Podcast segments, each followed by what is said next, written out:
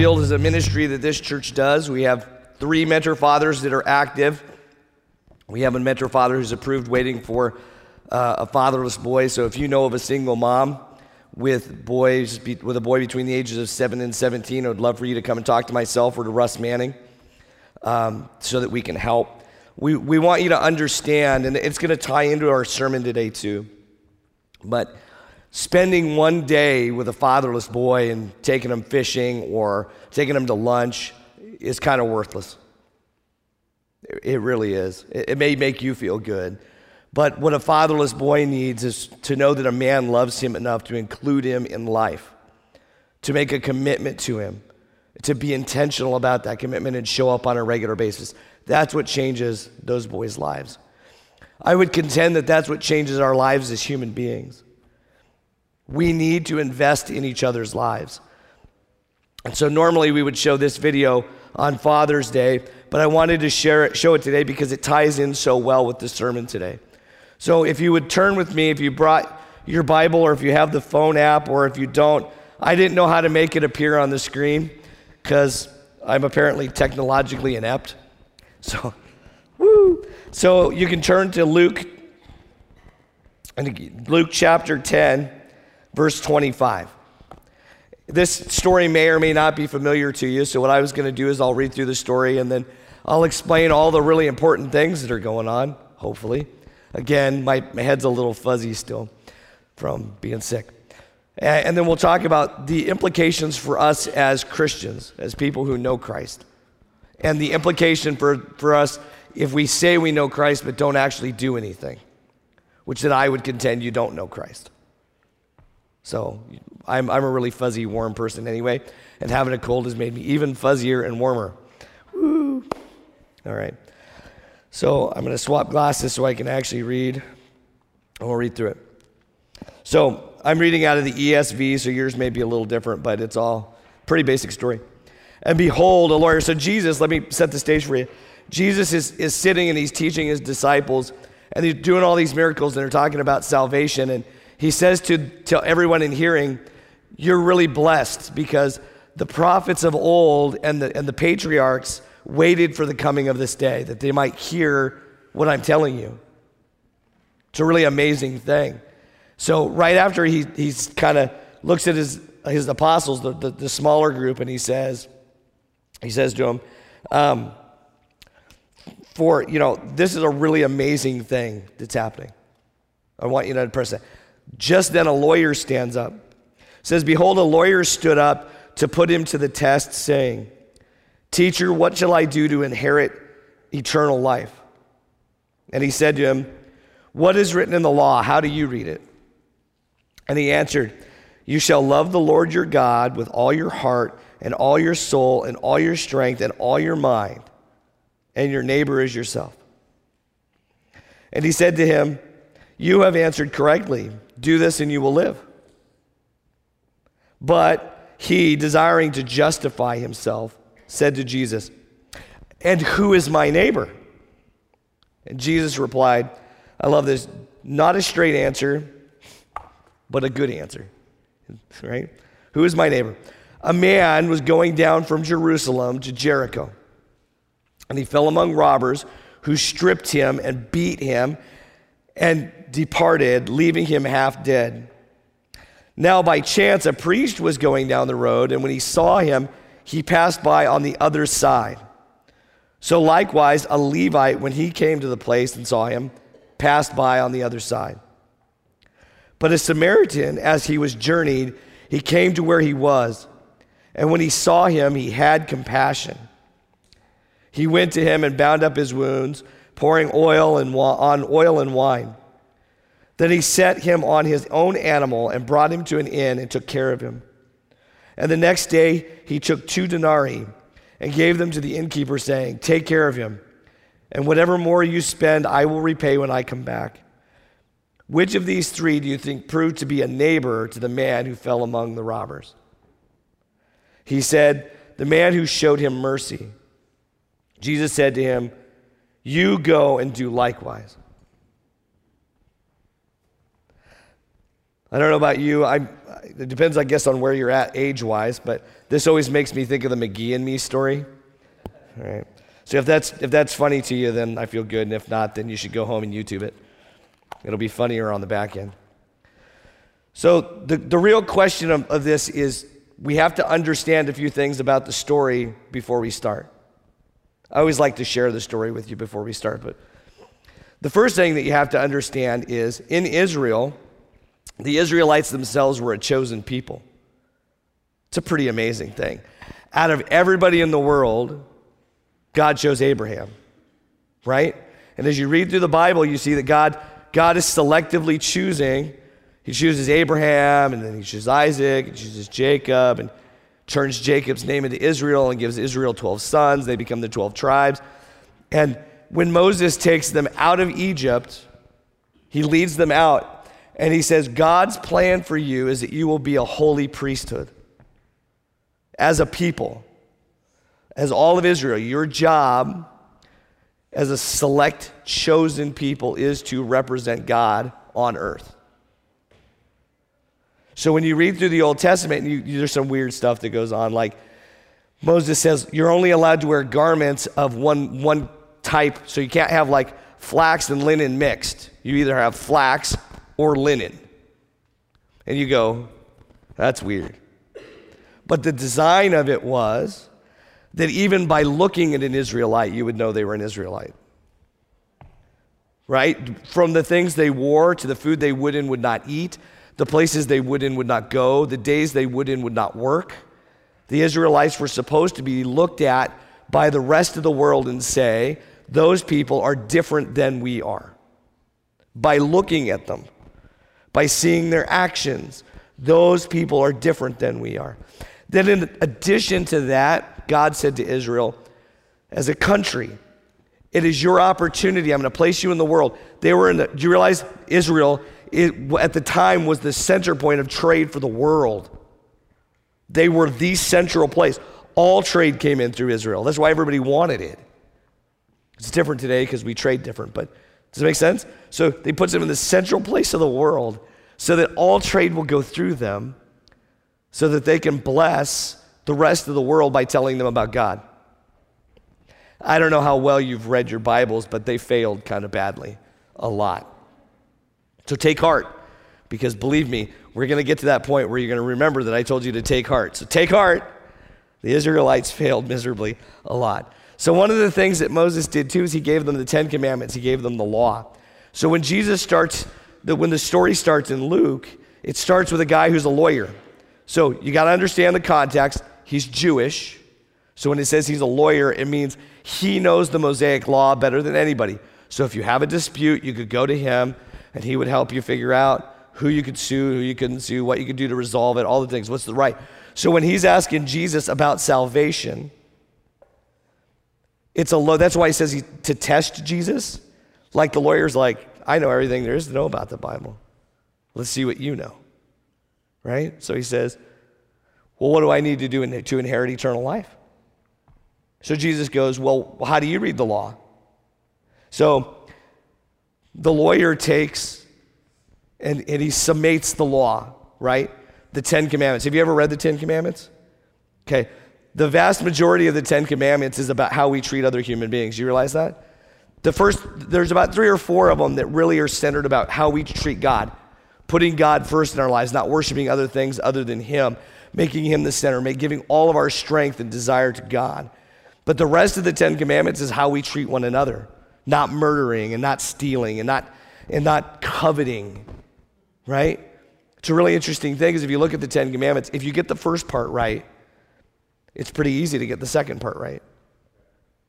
You get the first part right and you go, my heart belongs to the Lord.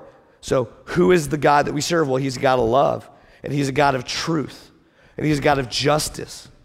He's a God of mercy. So if we really truly know who God is, then when it comes to how we treat human beings, who, by the way, are the most precious thing God has ever created. I can actually theologically prove that. Human beings are the most valuable thing on the planet. So if you love God, you truly love God, then you'll treat the thing that he loves, humanity, the way God treats humanity. Now, I got to be the first person. If you've ever ridden with me on a trip, you know that I struggle loving humanity. Man, I do. I admit it. I openly admit it. This is one of the things, again, I always share this when I'm up here, which is like, I don't know, twice a year. David's the same way. We always encourage one another, like, how are you doing when you're driving? And he's getting better, and I'm getting better, and we're encouraging each other. Because I got to tell you, I forget sometimes those cars are driven by people. Okay? And I say some terrible things. And I get really angry, and it makes my wife really stressed out. And she even said that the other day. I hate driving with you. You just make me so stressed out. And I said, hey, I'm not yelling at you. I'm yelling at the idiots on the road. And she said, your stress is my stress, right? So it makes me think, right? Again, if we major on that first part of the commandments, we love God with all of our heart and mind and body and strength. Loving our neighbor as ourselves is pretty easy. I think sometimes we miss the boat because we forget who God is. And we forget how vital and important humanity is, how important each of you are. Each of you here is the most precious thing on the planet. You are. I think it's an amazing thing. Can you imagine if we actually treated each other that way? Mind blown. Okay, so that lets you know about the guy asking the question. He's a guy that should know better, right? He's pretty slick. He's like, yeah. Love God with all your heart, mind, and strength. Love your neighbors yourself. Jesus, like, right on. Right on. Because Jesus later, there's other parts in the Gospels where Jesus says the same thing. So they're on board together, right? So then the guy, the lawyer, wants to make himself look really good in front of everybody else, okay? It's that justification. It's not, he's not caring about the right standing with God per se, but the right standing with his peers. So because they're in a group of people being taught by Jesus. It's not like it's one-on-one. He wants to be justified with the people around him. He wants them to look at him and go, there's a guy that's going to heaven. We know he's going to heaven because he goes to the temple and he gives his offerings and he gives his tithes. He's always praying. We hear his prayers because in our culture, we don't pray out loud, but in their culture, they all pray out loud together. It's all with those. If you've never been, it's exciting. But so then you can pray for each other. We've heard his prayers. We know he loves God. And, you know, so then he's like, so all he really needs Jesus to do is say, hey, man, your fellow Israelite, that's your neighbor, right? That's what, so really all he needs Jesus to say so that he can be justified in the congregation. How many of us are like that, right? Where on the exterior, everything looks like it's clicking really good. And we just need enough people in the congregation to see the good stuff so that we can kind of feel good. So we're not going to get into that, but Jesus' point is, if what you really need is kudos from other people, that is your reward. It's the stuff you do that models and imitates what God does, that glorifies God, that nobody sees. That's the stuff that's important. And believe it or not, in my personality structure, I'm the guy that lots of times I'll go in and I'll start things and I'll do things and nobody will ever know that I did it, and I'm actually okay with that. I really am. I don't need the affirmation, but there are some people that need affirmation. But what we all need is to feel valuable.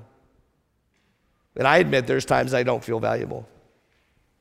So sometimes that temptation is there to do something really big and let everybody know so that I can feel valuable about myself, rather than saying, God sees me as valuable now, right? He looks at me and goes, you have so much value. It's the thing with the fathers in the field. What if one of the things fatherless boys struggle with is worth and value? They go, gosh, if my dad threw me away or my dad doesn't want anything to do with me, I must be a piece of garbage. I have no value. So they struggle with that. The neat thing about fathers in the field is you put a guy in there who constantly is saying to that boy, hey, man, you know you're priceless, right? You know you got value, right? We're so blessed to have you. I went last week, I went with John and Malachi and my field buddy Addison, and we did our end-of-the-year trip. And one of the things you do on the end-of-the-year trip is we do a photo album every year, and it's a privilege to give that boy. This is our whole year together. I get excited about putting mine together, and so we put Addison in this chair. He hates being like the center of attention. And I put it in his lap and we're kind of looking through it. I said, I know there's not very many people here, but I want you to know how proud of you I am. You become a man. He turned 13 on our trip. And I said, you have come so far in 2 years, and I am really proud of you. And he goes, yeah, I know you are. You know why he can say that? Because he hears me say it to him, because I'm serious. I didn't grow up in a home where my dad told me he was proud of me very much. As a man, my dad tells me. But when I was growing up, I didn't hear it.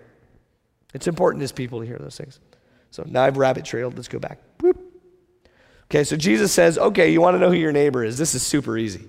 Super easy. And this is why the McGee and Me one sticks in my head, because they did a really good job of it. Let me explain to you the three people involved, okay? So the first one is a priest. The priesthood is really interesting in Israel. God calls Israel out of the world as a country, right? Puts them in the center of trade of the world and says to them, I have made all of your life so that the way you work, the way you live, the way you look, the way you dress, everything is different from the rest of the world. So that people will see the difference and will ask you, and you can tell them that you serve Yahweh, the living God, the I am, the ever-existent one, right? And when they see you being blessed by me, they will say, look at how their God blesses them. And then they can have those conversations. And in the midst of that, of those 12 tribes, he separated the tribe of Levi. And Levi didn't get an inheritance in the land, okay? They got some cities and stuff. And he said, Levi, the sons of Levi will work in the tabernacle, and they will take care of the tables and all those things. And then when the temple was built, they had other ceremonial things they did inside the temple to make things cleaned and purified and do those things. So the Levites were kind of that stuff. And then he said, from the tribe of Levi, from Aaron, who was a Levite, I'm going to make the priests, okay? So then not all Levites are priests, but all priests are Levites, okay? So he pulls them out and he says, now Aaron, the priests, they will offer the sacrifices on your behalf to me.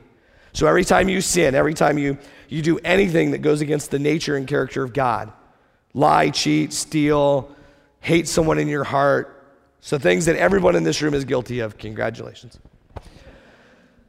But I'm willing to bet I'm guilty of it more than you are, which is sad. Okay, so then the priests would offer the sacrifices to God. So the priests were actually cleansed in the same way that all the utensils in the temple were cleansed. They were actually set apart. And then once a year, the high priest would go into the Holy of Holies and sprinkle the blood on the atonement seat of the Ark of the Covenant for the people for the whole year. It's a pretty lofty job, right? So in a country, in a people group that are set apart for God to be his representation on earth to other people, that they might see, know, and hear, and understand who God truly is, there's a group of people set apart in that to help kind of guide people through what worship looks like. And then out of that, there's a smaller group whose job is to make sure that the people, that their sins are being atoned for, really to care for the people, really shepherd the people, okay? So in Jesus' story, he starts out with the most separated from all the separated people. The priest who should care most about people's sins and about their well-being, their spiritual, physical well-being, sees a man and understand, the man is a Jew. It's implied in the story, okay? He comes across one of his own people lying in the road. He's been beaten and robbed, and he's nearly dead. What does he do? He walks around him. I mean, it says he goes to the other side. In the Greek, it's because he's lying in the road, and so the word road is implied. So he actually goes on the other side of the road. So the guy's there, and he's literally intentionally goes around him. Does he see the man's need? This is important. Does he see the man's need? Absolutely, he sees the man's need. Does he know that God has set him apart to care for those in need? Yes. Is he doing his job? No. Now, we also know they're going from Jerusalem to Jericho, so chances are the priest had been serving for a year. They would serve for a year, and then other priests would come and replace them, and they'd get some time off. So he'd been serving for a year, so maybe the priest was tired, and he thought, gosh, I've been doing this for a whole year. So I just can't be bothered today. So he walks around him. So then the next tier down, right? Now again, here's this group of people. Inside of this group of people, and his job is to care for this man. What does he do? He does the same thing. He just kind of clears out. Oh, now think about in the way this is working in the story. So here we are, Jesus is teaching, we're all sitting. You're the lawyer. How do you feel as the lawyer right now in this story? Right? Because you already know that these two people, he knows the law. He's a guy who knows the law. He knows the requirements for the Levite and for the priest. What do you think he's waiting for? Like, wonder who's going to come by now. Maybe the prophet will come by. Maybe the Messiah will come by. Who will come by? Third guy comes by, right? He's a Samaritan. Now, I want you to understand the Samaritans. I'm sure a lot of you have read the Bible, and this will be old hat for you. Okay. So when Israel, all 12 tribes were together, things were good. Over the course of time, the 12 tribes split. There was 10 in the north and 2 in the south, and both sets were disobedient. So God took the 10 northern tribes, and he sent Assyria in, and the Assyrians took the vast majority of them out as captives, and the Israelites that stayed in the land intermarried with the Assyrians, which, by the way, the Bible is very clear. Jews were only supposed to marry Jewish people. Even if they were a convert, that was okay, but only Jewish people, because they were supposed to be saying to the world, when we're talking about being set apart, we're truly being set apart for the Lord, for his purposes, and we're only going to intermarry with people of like religious mind, thought, belief, and ideals. It's the same thing that Christ says about not being unequally yoked. And a lot of times we'll bring that in and talk about marriage. Why should you not marry somebody of a different religious belief? Because then the stronger of the two will break the weaker of the two's neck. My mom and dad are a great example. My mom's a believer and my dad is not. And it has been a terrible struggle for my mom for, they're getting ready to, they're coming up on 50 years in a couple years. That woman has stayed and lived through a lot. My dad has slowly conformed, which is kind of neat. So they weren't supposed to intermarry, but the Samaritans did. They intermarried, and then long story, captivity out for the southern two tribes, and then they come back, and they're kind of like, we stuck together, and we didn't intermarry, and we're Israel. And so then Israel is down below, and then there's Samaria in the middle, and then up at the Sea of Galilee, there's more Jewish people. So if you read the story of Jesus and the woman at the well, it's a great story. It says that Jesus, he had to go through Samaria, right? He didn't have to go through Samaria, but they would actually, the Jews would actually walk around Samaria. They'd take the longer roads to avoid the Samaritans. Why, you ask? Because they felt like they got sold out. So imagine having a relative or like a brother or a sister, someone you're really close to, right? And you guys have the same religious convictions, and you grow up in the same home, and you believe in the same God, and then your brother or your sister goes and marries someone of a different religious orientation. Let's say Islam, because they're pretty extremely different, okay? And they go off and they become a Muslim, and they're a very devout Muslim, and you're like, why have you sold out the truth? Why have you done that? Do you see the tension? It's like if you believed something completely and utterly to be true, and then you had somebody you were really close to sell it away like it was nothing, but then they claim that they still believe kind of the same thing you believe. It created this tension, this hatred. So the Samaritans, they actually hated the Samaritans more than they did the Goyim, the non-Jewish people.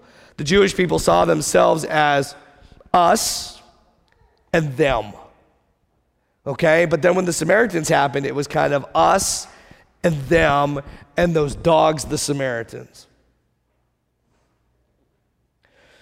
So in a way, the thing that's happening in this story, which is wild and should totally blow your mind, right? When the Samaritan comes by, in normal circumstances, the Jew, if he was not hurt and on the road, he was upright and doing good, they wouldn't speak to each other. They might even exchange harsh words for one another. They didn't like each other. They were enemies. They believed that each other, they believed they had sold each other out. Their family that hates each other. So, but what does the Samaritan do in the story? This is the twist. The guy who's the enemy of the man lying on the ground, his enemy. Not some dude like from another country who just happened to show up, right? If you wanted to do that, Jesus could have had him be a Greek or a Roman, right? That would have been really poignant for the time. A centurion shows up, right? This is his enemy. His enemy shows up, and what does he do? He has a broken heart for the man. And he binds his wounds up, and at his own expense, at his own cost, takes him to an inn. He sacrifices time, because surely that isn't what the man was doing. If he was on the road, maybe he was going to trade. He was going somewhere. He stopped his own trip to take care of a man who was his enemy. He took him to an inn. He took his own time to bathe him, to care for him, care for his wounds, and then he spent money. So he probably gave him about a month's worth of wages to the innkeeper and said, whatever it costs, and if it goes over this, you know I'm good for it, Bob. Maybe he knows the innkeeper. I got you. I'll come back and pay it. He's willing to pay a debt for a man who in a normal circumstance was his enemy. By the way, I'm pretty sure that the lawyer felt shamed. I feel shamed hearing this story. Why, you ask? Oh, we'll get to that. I love stories that work all the way forward. And so he just says to him, so who's the good friend? Who's the neighbor? And the lawyer has to admit the truth, the man who showed mercy. He won't even say his name. You notice he doesn't say the Samaritan. The man who showed mercy. Jesus says, go and do likewise. Because what was the question about? Do you remember the original question the lawyer asked? Before the neighbor. What was it? How do I have eternal life? How do I get saved? It's a pretty important question, right? How do I get saved? Oh, it's easy. Go love your enemy to the point that it costs you whatever it costs you.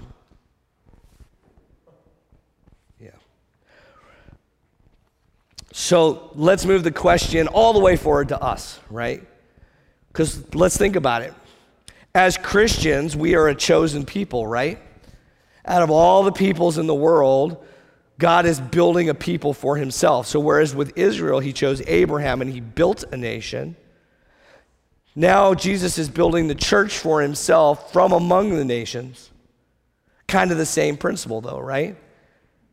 Here's a people group that are supposed to look different, act different, talk different, and be different so that people can walk by us on the street and look at us and say, something different about that guy. I want to know what it is. What's different about you, Alex? Well, I just know Jesus, man.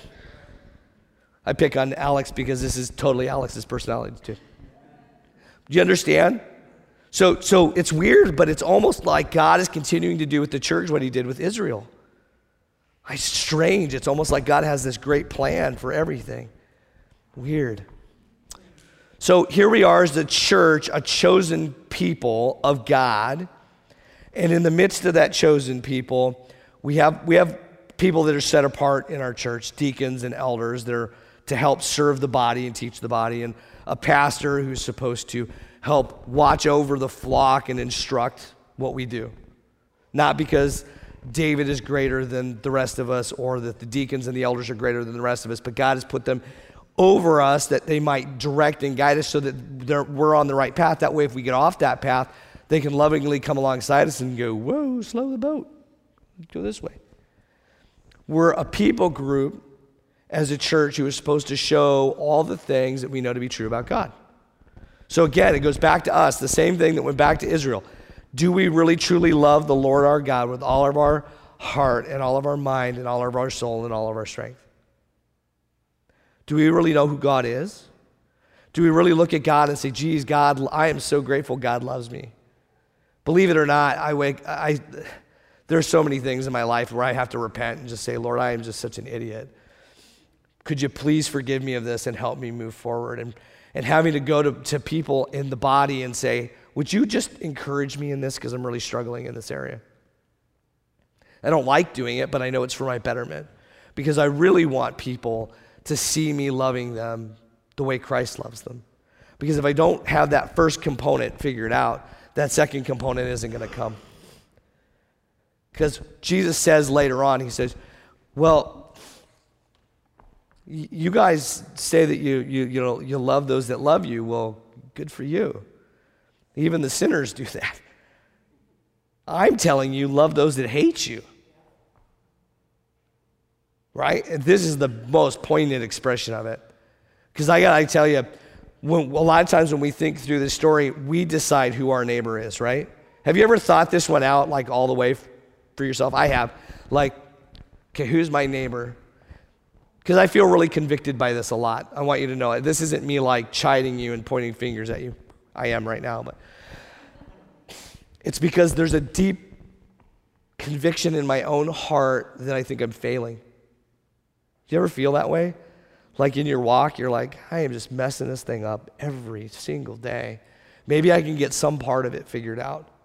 So I've thought, okay, well, who's my neighbor? Okay, well, Tony next door is my neighbor, and I know my neighbor, and I see him a little bit, but I just don't see him enough. And I know Jim behind me, and he's a Cubs guy, and I know about his life, and I know about Bob, and I know some of the neighbors across the street and all their craziness.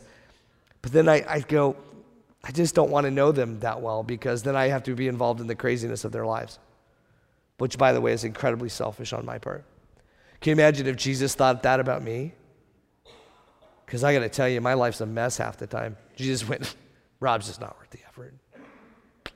It's just not worth the effort. But he says that I am worth the effort. Right? So that means all my neighbors are worth the effort. But it's not just my neighbors. See, that would be really easy. It'd be like coming to church and saying, okay, well, I'm only going to care for the people in the body. Now, I think we should, above and beyond. This is what David spoke about last week, too. Right? How will people know you're a believer is by the way you love one another, and that one another is believers. How you love each other as believers shows that the world that we belong to Christ. So if we're not loving those in the body of Christ, we're harming them, or maltreating them, or neglecting them, or being passive-aggressive to them, whatever it happens to be. If we're doing that, how will anybody know we belong to Jesus? So we need to do that, but we can't limit our neighbors to the people in the room, because we do that a lot too. Well, I'll take care of the people in the church. They're my neighbors. I'll take care of them. Well, good, you should. Absolutely, you should. But your neighbor is also the guy at work who hates your guts and makes your life a living nightmare. When I was about, I guess Keelan was born, so I'd have been 22. I was working at UPS in Denver, and I was working on what's called the slide, so I'm loading the brown trucks, okay? Loading the boxes for all that.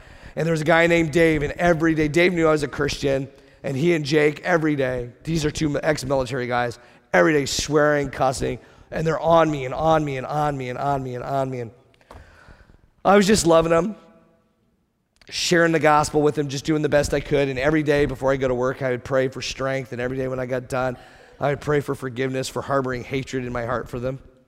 It was a long 4 or 5 months. One day, Dave and I are on the slide, just the two of us, and he's just on me, and I've had enough. And I broke, and I turned to him, and I unloaded every single thing I could ever think about on this guy. Because I knew everything. I knew all the pains and hurts and stuff in his life, because I actually listen when people are talking. And I cut him down. And this guy was an Army Ranger for 8 years. He had fought in the first Gulf War. He was weeping. And he's trying not to show it, and he goes off. And I got to tell you, I felt like the worst person in the whole world. Because rather than loving my enemy, caring for him, binding up his wounds, I used his wounds to hurt him. And I failed. I'd love to tell you that's the only instance where that's ever happened. It's not. When I get backed in a corner, I become an animal, and I'm not a nice person. And I know it. And the Lord is working through that with me and on me. And I've got other people like Russ Manning in my life when I get like that, Russ is like, bro, I think you just need to come out. It's going to be okay. Right? Because that's what the body does for us. So when Dave came back, I apologized to him. No, man, you don't need to apologize. I said, no, man, what I said to you was wrong, it was hurtful, it was mean, it was un-Christ-like, and I need to know if you'll forgive me. And he stopped and he looked at me and he was like, and I said, I'm really serious. I want you to forgive me. I'm so sorry. I cannot apologize enough. And he said, you know, no one in my life has ever asked me to forgive them, ever. And so he said, I'll have to think about it. But I then had a voice into his life because I was willing to bind up his wounds and do what was right rather than what was easy. So the question is, in our day and age, if we're supposed to be like the Good Samaritan and loving our enemies and loving our neighbors and being a good neighbor, what does it look like to be a good neighbor? And why don't we do it? So I think there's a few reasons we don't do it. I think one is we're too busy. So I think that's the priest's problem, right? He just got done serving for a year in Jerusalem. He's going to Jericho. He's tired. He's just wore out. He's been busy. So it's just easier to keep your eyes focused on what's ahead, and someone else will stop and help the guy, right? Because we let the busyness of our life cloud out the things that we should be doing. It's why a lot of guys tell me no with fathers in the field. No, I can't be a mentor father. I'm too busy. But I had a mentor father this week tell me that's just a sad excuse for being unwilling to prioritize our lives in a way that honors God. Which, by the way, cut me. I was like, it's true. Do we prioritize our lives for our schedules or for God's? Right? What's another reason? Sometimes I think we only practiced our faith in this building. I think sometimes we're guilty of practicing Christianity on Sunday mornings, and that's it. As if you've come and God is now happy, and it's like, go forth, my people, be free.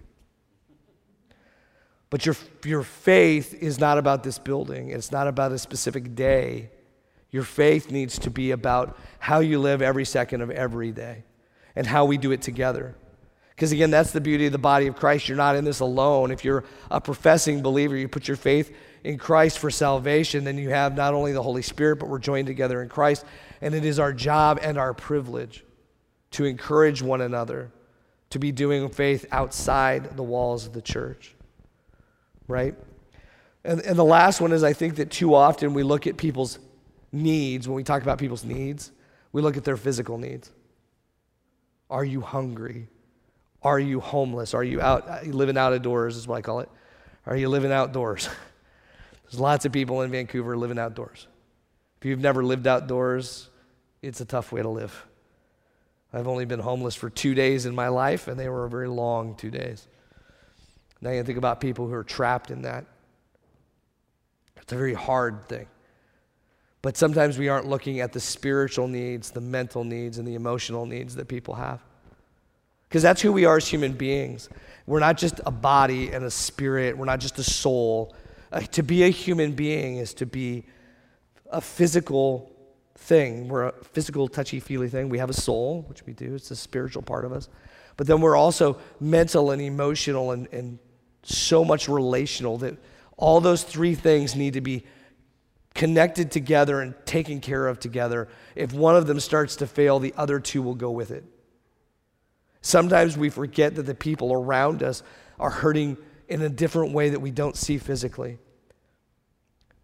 So when it comes to who we are as Christians, it requires us to be involved in their lives. The story of the Good Samaritan is being involved in people's lives enough and being observant enough of the people around us to be able to see when they're hurting. And loving them enough, even if we don't know them or if they don't like us or we don't like them, loving them enough like Christ loved us to be willing to come alongside and bind those wounds. To come alongside and say, how can I love on you? How can I share Jesus with you? And that's really so much the crux of what this is talking about, this lesson.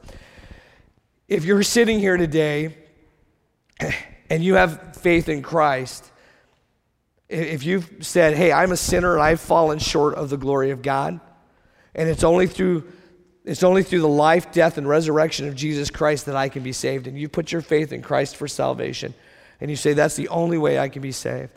You've professed with your mouth that Jesus is Lord, and you believe in your heart that God raised him from the dead, is what Paul says, right? If you've done that, and you've received the Holy Spirit, then it requires us to be good neighbors. Not just to the people that physically live near us, but to everyone who is not us. To be a good neighbor, to be willing to bind people up, to be willing to go to the people in the body of Christ and say, I'm struggling, would you help me? And we're going to fail you too at times, and if we fail you, then you have to come back to us and say, you failed me. How will I know I failed you if you don't tell me I failed you? Believe me, I will fail you. If I have not failed you yet, we haven't hung out enough. It's not because I want to fail you. It's because I'm a human being.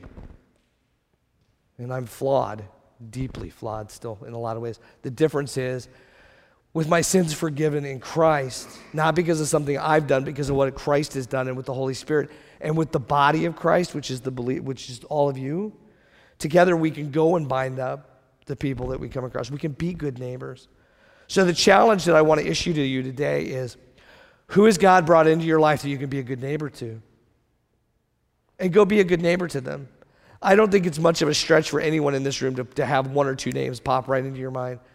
And probably are people you don't like, that you would really not like to go after and help.